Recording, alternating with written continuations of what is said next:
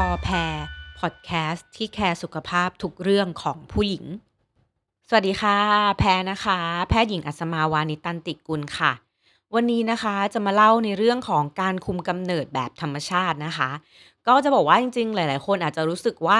การคุมกำเนิดมันมีธรรมชาติกับไม่ธรรมชาติด้วยหรอ หรือว่าจริง ๆ ในมุมของหมอเองนะ ก็คือมันไม่มีคำเนี้ยมันไม่มีคำว่าคุมธรรมชาติ เวลาคนไข้มาแล้วบอกว่าคุมธรรมชาติเราต้องถามว่าวิธีไหนหรอที่คุณคุม เพราะว่า เออ ยังไงดี เพราะว่าคำว่าธรรมชาติเนี่ย เราอาจจะรู้สึกว่ามันคืออะไรก็ตามที่ไม่ได้ให้ยา ไม่ได้มีการยุ่งกับร่างกายของเราใช่ไหมคะ ซึ่งจริงมันก็ถูกต้อง แต่มันมีหลายวิธีเหมือนกันนะคะ ก็นับวันเนาะประจำเดือนมาตรงมาก แล้วก็คิดว่านับวันปลอดภัยแบบเนี้ย ในช่วงที่ เออก่อนเจ็ดหลังเจ็ดหลายคนอาจจะเคยได้ยินนะ เพราะว่าพวกเนี้ยมันก็เป็นหนึ่งในวิธีการคุมเหมือนกัน แต่ประสิทธิภาพมันก็อาจจะดีไม่ดีนั้นอีกเรื่องหนึ่งใช่ไหมคะ หรือว่าอีกอย่างหนึ่งก็คือการหลังข้างนอก การหลังข้างนอกหรือการปล่อยนอกเนี่ย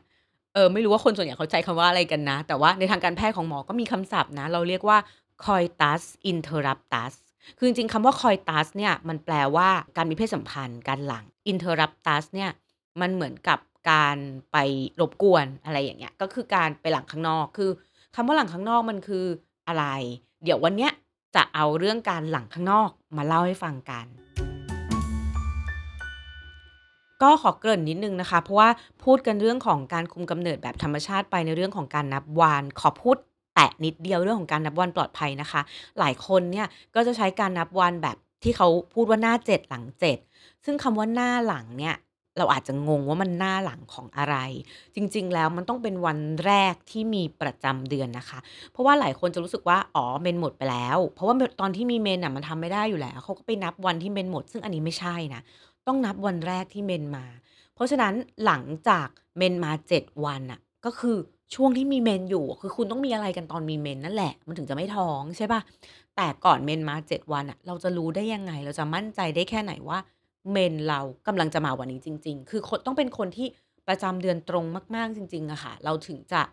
เออสามารถที่จะนับได้เพื่อให้แน่ใจ เพราะโดยปกติแล้ว วันที่ไข่ตกเนี่ย ถ้ารอบเดือน 28 วันมันจะเป็นวันที่ 14 เพราะฉะนั้นช่วงที่แบบใกล้เคียงกับการไข่ตกมันต้องเป็นช่วงใกล้ๆวันที่ 14 หรือปกติเวลามีเพศสัมพันธ์น้ำเชื้อมันจะมีอายุได้ประมาณ 5 วัน หรือมากสุดก็ 7 วัน เพราะฉะนั้น 14ลบ7มันก็คือ 7 อย่างเงี้ยค่ะ เพราะฉะนั้นถ้าพ้นช่วงนี้ไปแล้วโอกาสที่จะท้องมันก็น้อยมากแต่ถามว่ามันไม่มีอะไรร้อยเปอร์เซ็นต์อยู่ดีนะคะ แต่ก็จะเล่าให้ฟังว่าเวลานับอะให้นับในช่วง วันแรกของการมีเมนก็คือก่อนหน้านั้น 7 วันกับหลังจากมีเมนก็คือช่วงที่มีประจำเดือนนั่นแหละใน 7 วันแรกนะคะ ก็คือจริงๆมันมีเรื่องการนับวันปลอดภัย แล้วก็มันมีในเรื่องของกรณีที่คนที่ให้นมลูกอยู่ อันเนี้ยพยายามให้นมลูกแบบเต็มที่ก็ถือเป็นหนึ่งในวิธีการคุมกำเนิดก็ได้เหมือนกัน แต่วันนี้เราอาจจะไม่ได้เอารายละเอียดในอันเนี้ยมาพูดถึงจะมาพูดถึงเรื่องการหลังข้างนอกนะคะ ว่าการหลังข้างนอกเนี่ยมันการได้จริงหรือเปล่า ควบคุมได้จริงหรือเปล่า แล้วที่ว่าเนี่ยผู้ชายเอาออกได้ทันน่ะ มั่นใจว่าจะไม่ท้องจริง ๆ ใช่ไหมนะคะ ก็จะมาพูดเรื่องนี้ว่ามันป้องกันเอ่อการตั้งครรภ์ได้ดีแค่ไหน ความเสี่ยงอะไรมีไหม แล้วก็เหมาะกับใครบ้างนะคะ ก็เดี๋ยวมาฟังกันเลยนะคะ เรื่องแรกนะคะ การหลังข้างนอกเนี่ยมันคืออะไร มันคือการถอนอวัยวะเพศชายออกจากช่องคลอด ก่อนที่จะมีการหลังจริง หรือก่อนที่จะมีการถึงจุดสุดยอด หลาย ๆ คนเนี่ยอาจจะรู้อยู่แล้วว่า ตอนนี้กำลังจะใกล้ถึงจุดสุดยอดแล้วนะคะ ในผู้ชายนะเขาก็จะรู้สึกว่าเอ้ยจะถึงแล้วรีบถอนออกมาก่อน แล้วค่อยมาปล่อยข้างนอกแบบเนี้ยก็คือถือว่าปกติการตั้งครรภ์มันเกิดจากตัวอสุจิใช่ไหมคะ ตัวอสุจิมาจากน้ำเชื้อที่หลังในช่วงที่ถึงจุดสุดยอด เพราะฉะนั้นถ้ารู้ว่ากำลังจะถึง แล้วน้ำยังไม่ออกก็รีบถอนออกมาก่อน ตัวอสุจิก็ไม่น่าจะออกมา ก็เลยคิดว่ามันป้องกันการท้องได้ หรือว่ามันเป็นวิธีการคุมกำเนิดได้นะคะ วิธีการนี้เนี่ยมันต้องใช้วิธีการควบคุมตัวเองแบบ ล้วนๆเลย คือเราต้องมั่นใจมาก คือคุณผู้ชายเนี่ยต้องมั่นใจมากว่าเอาออกมาได้ทันขมิบได้รู้จังหวะตัวเองนะคะ ซึ่งหลายๆ คนก็ก็น่าจะทำได้แหละ แต่ถามว่าทำได้ร้อยเปอร์เซ็นต์จริงหรือเปล่า มันจะมีหลุดหรือเปล่าอะไรอย่างเงี้ย มันก็ต้องมีบ้างใช่ไหม แต่ถามว่าถ้าไม่หลุดเลยรู้อยู่แล้ว เอาออกมาเห็นน้ำข้างนอกแน่นอนเนี่ย ประสิทธิภาพการคุมกำเนิดมันดีจริง ๆ หรือเปล่านะคะ ก็ต้องบอกว่าจริง ๆ แล้วอะ มันเป็นเป็นวิธีการคุมที่มีคนท้องเยอะมากเหมือนกันนะหมายถึงว่าเออประสิทธิภาพมันไม่ค่อยดีเท่าไหร่ เพราะว่าอะไร เพราะว่าจริง ๆ มันก็มีคนที่ถอนได้ไม่ทันจริง ๆ แต่คิดว่าทัน แล้วก็คนที่ถอนออกแต่ว่าจริงๆอะน้ำมันอาจจะยังไปโดนอวัยวะเพศปากช่องคลอดหรืออะไรอยู่ แล้วมันดันเล็ดลอดเข้าไปได้ หรือก่อนที่จะมีการหลั่งจริง เขามีการหลั่งน้ำคือในผู้ชายจะมีการหลั่งน้ำที่เรียกว่า Precum นะคะ ซึ่งก็เหมือนเป็นน้ำหล่อลื่น ซึ่งน้ำหล่อลื่นเองเนี่ยบางทีอาจจะมีตัวอสุจิปนเปื้อนอยู่ โดยทั่วไปจะไม่มีนะ แต่มันอาจจะมีอสุจิเก่าที่มันค้างอยู่ก็ได้ เพราะฉะนั้นพวกนี้แหละ คือมันทำให้ท้องไงทำให้ประสิทธิภาพมันไม่ดี อีกอย่างหนึ่งก็คือวิธีเนี้ย มันจะป้องกันโรคติดต่อทางเพศสัมพันธ์ไม่ได้นะ สิ่งที่เราต้องระวังเอาไว้เนาะเพราะฉะนั้นถ้าเราไปมีเซ็กกับใครโดยวิธีนี้ แต่แบบเราไม่ได้มั่นใจในเขามากเป็น One Night Stand หรืออะไรอย่างเงี้ยก็ต้องระวังนิดนึงนะคะทีนี้มาดูว่าเอ๊ะแล้วทำไมคนเขาถึงเลือกใช้วิธีนี้กัน มันก็ดูประสิทธิภาพไม่น่าจะดีมากต้องมานั่งควบคุม แล้วแถมความรู้สึกฟินๆอาจจะไม่มีหรือเปล่าอะไรอย่างงี้เนาะก็คนที่เลือกใช้เพราะอะไรข้อดีของมันก็มีอยู่นะคะ อันแรกที่เห็นชัดๆเลย คือมันฟรีอะ คือมันไม่ต้องเสียเงินอะไรเลย มันก็เป็นวิธีที่แบบ อย่าเรียกว่าถูกเลยคือมันไม่เสียตังค์ใช่ไหมแล้วก็ไม่ต้องเตรียมการล่วงหน้าอีก จะใช้ตอนไหนก็ได้จะทำตอนไหนก็ได้มีเซ็กตอนไหนก็ได้ไม่ต้องกินไม่ต้อง ไม่ต้องเตรียมอะไรเลยนะคะแล้วมันก็ไม่มีผลข้างเคียงอีก ก็คือไม่ว่าจะกินยาคุมหรืออะไรมันมีผลข้างเคียง หรือการใช้ถุงยางบางคนอาจจะรู้สึกอึดอัดไม่สบายตัว คือมันไม่มีผลเรื่องนี้เลยนะ โดยที่แบบไม่ต้องไปร้านขายยาไม่ต้องเลือกขนาดถุงยาง ไม่ต้องอายเวลาไปซื้ออะไรด้วยเนาะซึ่งบางคนน่ะก็อยากจะเลือกใช้วิธีนี้จริง ๆ เพราะรู้สึกว่า เออ มันเป็นธรรมชาติอะมันเหมือนเป็นเราไม่อยากจะมีอะไรมารบกวนเราต้องการธรรมชาติมากที่สุด หรือเป็นเรื่องของศาสนาอันนี้ก็เข้าใจนะคะ อันนี้ก็คือเหตุผลที่คนใช้กัน แต่ทีเนี้ยความเสี่ยงมันมีอะไรบ้างก็จะมาเล่าเรื่องความเสี่ยง จะบอกว่าจริง ๆ แล้วมันไม่ได้มีความเสี่ยงหรืออันตรายอะไรชัดเจนเลย นอกเหนือจาก 2 ข้อ 1 ก็คือการตั้งครรภ์มันป้องกันการตั้งครรภ์ได้ไม่ดี แต่ถ้าในคนที่รู้สึกว่าก็โอเคอะถ้าท้องก็ก็ก็โอเคนะ อะไรแบบเนี้ยก็โอเคนะ ก็คือใช้วิธีนี้ได้ อันที่ 2 คือมันไม่ป้องกันโรคติดต่อทางเพศสัมพันธ์ เพราะฉะนั้นถ้าเราไม่ใช่คู่นอนคนเดียวคือไม่ใช่กับแฟนเราเท่านั้นเราก็อยากให้ใช้ถุงยางอนามัยมากกว่าเนาะเพราะมันเป็นอันเดียวที่ป้องกันโรคติดต่อทางเพศสัมพันธ์ได้นะคะ อีกเรื่องหนึ่งก็คือบางคู่เนี่ยอาจจะรู้สึกว่าความพึงพอใจตอนมีเซ็กอะตอนมีเพศสัมพันธ์เนี่ยมันลดลง เพราะว่าคือผู้หญิงเนาะเราก็อยากให้เขาปล่อยไหนอะอยากให้เขาเสร็จข้างใน เพราะว่าอยากจะเสร็จพร้อมกัน แล้วอยากให้มีความรู้สึกแบบมีน้ำออกมาหรือว่าอะไรแบบนี้เหมือนมีการขมิบเราขมิบของเราเขาขมิบของเขาพร้อมกันในช่องคลอดในในของเราใช่ปล่าเพราะฉะนั้นถ้าเขาไปปล่อยข้างนอกเหมือนเราเฮ้ยกำลังจะได้แล้วแล้วอ้าว ออกไปแล้ว อะไรอย่างเงี้ย มันก็จะรู้สึกอาจจะไม่ฟิน แต่บางคนอาจจะชอบก็ได้นะที่แบบมาแฉะบนตัวหรืออะไรเงี้ยคือคือเป็นเป็นความชอบอะแต่ถามว่ามันอาจจะทำให้ความพึงพอใจมันผิดจังหวะมันอะไรอย่างเงี้ย ก็ได้อันเนี้ยก็ต้องคุยกันระหว่างคู่นะคะทีนี้ความเสี่ยงที่สำคัญเลยอย่างที่บอกก็คือในเรื่องของการตั้งครรภ์เนาะก็มาดูว่าประสิทธิภาพการตั้งครรภ์มันมากน้อยแค่ไหน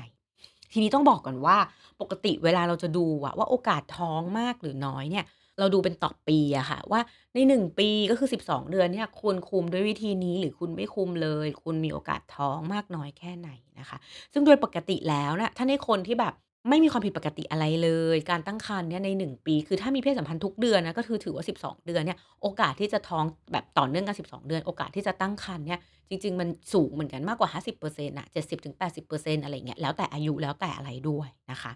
แต่ทีนี้การคุมกำเนิดอย่างอื่นที่มันมีประสิทธิภาพไม่ว่าจะเป็นยาคุมยาฉีดยาฝังพวกนั้นน่ะโอกาสที่จะท้องอะมันน้อยมันเป็นหลักแบบไม่กี่เปอร์เซ็นต์เท่านั้น แต่ถ้าเป็นกรณีของการปล่อยนอกหรือการหลังข้างนอกเนี่ย โอกาสท้องถึง 20%นต์นะคะ หรือ 1 ใน 5 ซึ่งก็ถือว่าค่อนข้างเยอะนะ1ใน5นะ แต่ว่า 20%เปอร์เซ็นต์เนี้ยจริง ๆ แล้วมันก็มีหลายการศึกษาเลยค่ะ มันก็มีตั้งแต่ 4%ถึง 27%คือมันหลากหลายมากเนาะก็มีการศึกษาจากหลาย ๆ ที่เหมือนกัน แล้วเขาก็มีการศึกษาลองเปรียบเทียบด้วยว่า ในประเทศที่พัฒนาแล้วกับประเทศที่ยังไม่พัฒนาคนใช้วิธีนี้กันมากน้อยแค่ไหน เราอาจจะรู้สึกว่าเออมันถูกเนาะเพราะฉะนั้นต้องแบบคนประเทศที่กำลังพัฒนาแน่ๆเลยถึงจะใช้เยอะ แต่จริง ๆ แล้วไม่นะคนประเทศพัฒนาแล้วใช้วิธีนี้เยอะกว่าอีกก็คือประมาณ 10%ของประชากรทั้งหมด ซึ่งก็ถือว่าเยอะเลยนะ เพราะว่ามันเป็นการคุมกำเนิดที่ที่ไม่ดีอะ ที่ประสิทธิภาพไม่ดี แต่ก็โอเคเขาอาจจะรู้สึกว่าเขาท้องก็ไม่เป็นไรก็ได้นะคะ อันนี้ก็ก็ก็แล้วแต่แนวคิดเนาะมีอะไรที่ต้องระวังหรือเปล่าสำหรับการใช้วิธีนี้ คือ1ก็คือเราต้องชัวร์มากๆ ว่าเราถอนออกได้ เวลามันต้องเป๊ะมากๆ พอเรารู้ว่าเราจะหลังเราต้องรีบถอนออกทันทีนะคะ อันที่2ก็คือ เราอาจจะต้องระวังถ้าเราจะต้องการต่ออะต้องการแบบ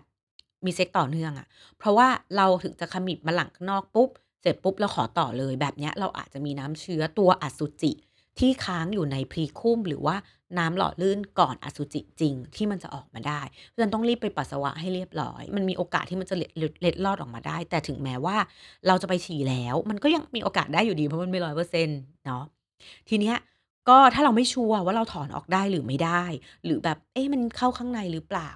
ก็วิธีอีกอย่างหนึ่งที่จะช่วยได้ป้องกันไม่ให้ท้องก็คือให้ผู้หญิงอะไปซื้อยาคุมฉุกเฉินมากินเถอะเพื่อความมั่นใจว่า เออ มันมันจะไม่ท้องแน่ๆไม่งั้นมานั่งคิดทีหลังมันจะปวดหัวมันจะเครียดนะคะ ก็จริงๆแล้วไม่อยากให้มาไว้ใจวิธีนี้มากนะคะการปล่อยข้างนอกมันอาจจะไม่ได้ดีมาก คือแล้วอยากจะพูดถึงเรื่องของน้ำ precum หรือน้ำหล่อลื่นนิดนึงคือน้ำที่ออกมาก่อนการหลั่งเนี่ยว่ามันคืออะไรนะคะ ก็ precum นะคะ มันก็คือน้ำใส ๆ เป็นน้ำหล่อลื่นที่ออกมาก่อนถึงจุดไคลแม็กซ์นะคะ คือน้ำเนี้ยมันก็อยู่ในท่อปัสสาวะเหมือนกัน ก็ท่อเดียวกับท่อที่เราฉี่นั่นแหละนะแล้วมันสร้างมาจากไหนมันก็จะสร้างมาจากต่อม Cowper นะคะ ต่อม Cowper ก็เป็นต่อมของร่างกายเราที่มันสร้างน้ำหล่อลื่น พอสร้างออกมาแล้วมันก็จะออกมาในช่วงที่มีการเล้าโลมมีอารมณ์ทางเพศ ซึ่งมันก็จะออกมาก่อนโดยปกติแล้วตัวน้ำพรีคุ้มเนี้ย ไม่มีตัวอสุจิอยู่แล้วนะ มันก็จะออกมาประมาณแล้วแต่คนเลยเฉลี่ยเขาก็บอกว่าประมาณ4ซีซีนะคะ ที่ตัวน้ำพรีคุ้มเนี่ยจะออกมาได้เนาะ โดยที่เออปกติแล้วถึงแม้ว่ามันจะไม่มีตัวอสุจิก็จริง แต่มันอาจจะมีอสุจิปนเปื้อนอยู่ในท่อปัสสาวะ เพราะท่อปัสสาวะของผู้ชายมันเป็นท่อเดียวที่มันหลั่งทุกอย่างไงทั้งฉี่ทั้งน้ำหล่อลื่น แล้วก็ทั้งน้ำน้ำเชื้อจริง ๆ ที่มีตัวอสุจิ เพราะฉะนั้นมันมีโอกาสปนเปื้อนออกมาได้ได้ทุกเมื่ออยู่แล้ว นะคะ ซึ่งลักษณะของพรีคุ้มเนี่ยมันต่างจากน้ำเชื้อปกติหรือเปล่า หน้าตาของมันก็อาจจะใสกว่านิดนึงปริมาณน้อยกว่าหน่อย ซึ่งจริงเขาก็มีการศึกษานะคะว่า พบว่าน้ำพรีคุ้มเนี่ยถ้าสมมุติว่าจะท้องได้มากน้อยแค่ไหน จริง ๆ แล้วถ้ามันโดนแค่ข้างนอกโอกาสท้องน้อยมาก แต่ถ้ามันโดนเข้าไปข้างใน มันมีอสุจิเอ่อปนได้มากน้อยแค่ไหนก็มีการศึกษาเหมือนกันที่พบว่ามีตัวอสุจิถึง 40%เปอร์เซ็นต์เลยนะ ของน้ำพรีคุ้มซึ่งถือว่าเยอะทั้งที่ปกติแล้ว ตัวน้ำหล่อลื่นเองอะ มัน ไม่มีตัวสุจิเนาะแต่มันปนเปื้อนได้ถึง 40%เพราะฉะนั้นเนี่ยแหละคือสิ่งที่ต้องระวังเลยนะคะ ทีนี้เราฟังกันไปแล้วในเรื่องของเออวิธีการปล่อยนอก มันก็ดูแบบเอ๊ประสิทธิภาพก็ไม่ดี แถมยังไม่ฟินอีกเวลามีเพศสัมพันธ์เนาะแล้วน้ำพรีคุมเองก็ยังอาจจะมีตัวสุจิอีกก็คือมันอาจจะไม่คุมไม่ไม่สามารถป้องกันโรคติดต่อทางเพศสัมพันธ์ได้ด้วยแล้วเขาใช้กันทำไม ใครบ้างที่ใช้วิธีนี้ จริงๆ มันก็มีคนที่ใช้กันอยู่เนาะเพราะว่ามันเป็นวิธีที่แบบ โอเค ในคนที่รับความเสี่ยงได้ในเรื่องของการท้อง หรือไม่ได้กังวลเรื่องโรคติดต่อทางเพศสัมพันธ์เพราะก็เป็นคู่นอนของเราอยู่แล้วเราไว้ใจกันเนาะหรือในกรณีที่แบบเคร่งในศาสนามาก ไม่สามารถที่จะคุมกำเนิดด้วยวิธีอื่นได้ แล้ววิธีเนี้ยมันเป็นวิธีที่แบบถือว่าเป็นธรรมชาติที่สุด แล้วก็ถูกหลักศาสนา เช่น กรณีของศาสนาคริสต์อิสลามอะไรพวกนี้นะคะ หรือในคนที่แบบไม่ได้วางแผนมาก่อนที่จะคุมกำเนิด วันนี้ดันมีเซ็กพอดีแล้วถุงยางก็ไม่มีมีอารมณ์แล้วให้ทำยังไง เขาก็เลยใช้วิธีนี้ แต่หลังจากใช้วิธีนี้เสร็จนะแนะนำเลยว่าไปซื้อยาคุมฉุกเฉินด้วยก็ได้ เพราะว่ามันจะชัวร์กว่าคือมันเหมือนใช้ 2 วิธีร่วมกัน ถ้าคุณกลัวว่าคุณไม่อยากจะท้อง แล้วยิ่งเป็นคนที่เราไม่คาดคิดว่าเราจะมีเซ็กด้วยแล้วอยู่ๆเราดันมีอะให้ไปซื้อยาคุมกำเนิดฉุกเฉินกินน่าจะดีกว่า หรือในกรณีที่แบบอาจจะคนที่แบบกินยาคุมอยู่นะ แต่เพิ่งเริ่มกินแล้วไม่ชัวร์ว่ายาคุมมันประสิทธิภาพดีหรือเปล่า แล้วมีเซ็กอยู่อะไรเงี้ยก็โอเค อาจจะใช้วิธีนี้เหมือนกับควบคู่ไปก็ได้นะคะ หรือในคนที่ให้นมลูกอยู่ จริง ๆ ก็ให้นมนมลูกเนี่ยก็เป็นหนึ่งในการคุมทำการคุมกำเนิดแบบธรรมชาติเหมือนกัน แต่เขาก็เอ้ยไม่มั่นใจ ก็อาจจะใช้วิธีนี้ควบคู่ไปด้วยก็ได้อะไรอย่างเงี้ยก็สรุปนิดนึงนิดเดียวสั้น ๆนะคะ ก่อนที่จะจบจริง ๆ นะ ก็คือการคุมกำเนิดด้วยวิธีการหลังข้างนอกเนี่ยก็เป็นวิธีหนึ่งที่สามารถใช้ได้ เพราะว่ามันฟรีแล้วก็ใช้ตอนไหนก็ได้เลย และมันเป็นธรรมชาติ แต่ข้อเสียคือประสิทธิภาพมันไม่ไม่ดีนะ มีโอกาสตั้งครรภ์ได้ถึง 20%ใน 1 ปี ถึงแม้ว่าคุณจะมั่นใจว่าคุณไม่หลุด มั่นใจว่าควบคุมได้ มันก็ไม่ร้อยเปอร์เซ็นต์อยู่ดี เพราะว่าน้ำที่หลั่งออกมาก่อนนั้นนั้น เราไม่รู้มาก่อนเลย และอาจจะมีตัวอสุจิปนออกมาได้นะคะ เพราะฉะนั้นคงต้องชั่งน้ำหนักแหละว่าเราอยากจะใช้วิธีไหนกันแน่ในการคุมกำเนิดนะคะ ถ้าใครอยากไปฟังรายละเอียดในเรื่องของการคุมกำเนิด แนะนำให้ไปฟังได้ในพอแพแคร์เรื่องหญิงในเรื่องของการคุมกำเนิดก็มีพูดเรื่องนี้อยู่นะคะ แล้วก็เรื่องอื่นๆเดี๋ยวจะมีตามมาอีกจริง ๆ ก็จะมีเรื่องของการคุมฉุกเฉินที่เคยพูดไปแล้ว แล้วก็เรื่องของยาเม็ดคุมกำเนิดที่เคยพูดไปแล้วด้วยนะคะ ยังไงก็ตามฝากติดตามพอแพทต่อไปนะคะสำหรับวันนี้สวัสดีค่ะ สำหรับวันนี้นะคะ พอแพรก็จบแล้วนะคะ ยังไงก็ฝากติดตามพอแพรนะคะ ได้ที่ YouTube Channel Spotify Apple Podcast แล้วก็ Facebook กับ b ล็อกดิด้วยนะคะ ถ้าฟังพอแพรแล้วพอใจฝากกดติดตามกดไลค์กดแชร์ด้วยนะคะสำหรับวันนี้แพรลาไปก่อนค่ะ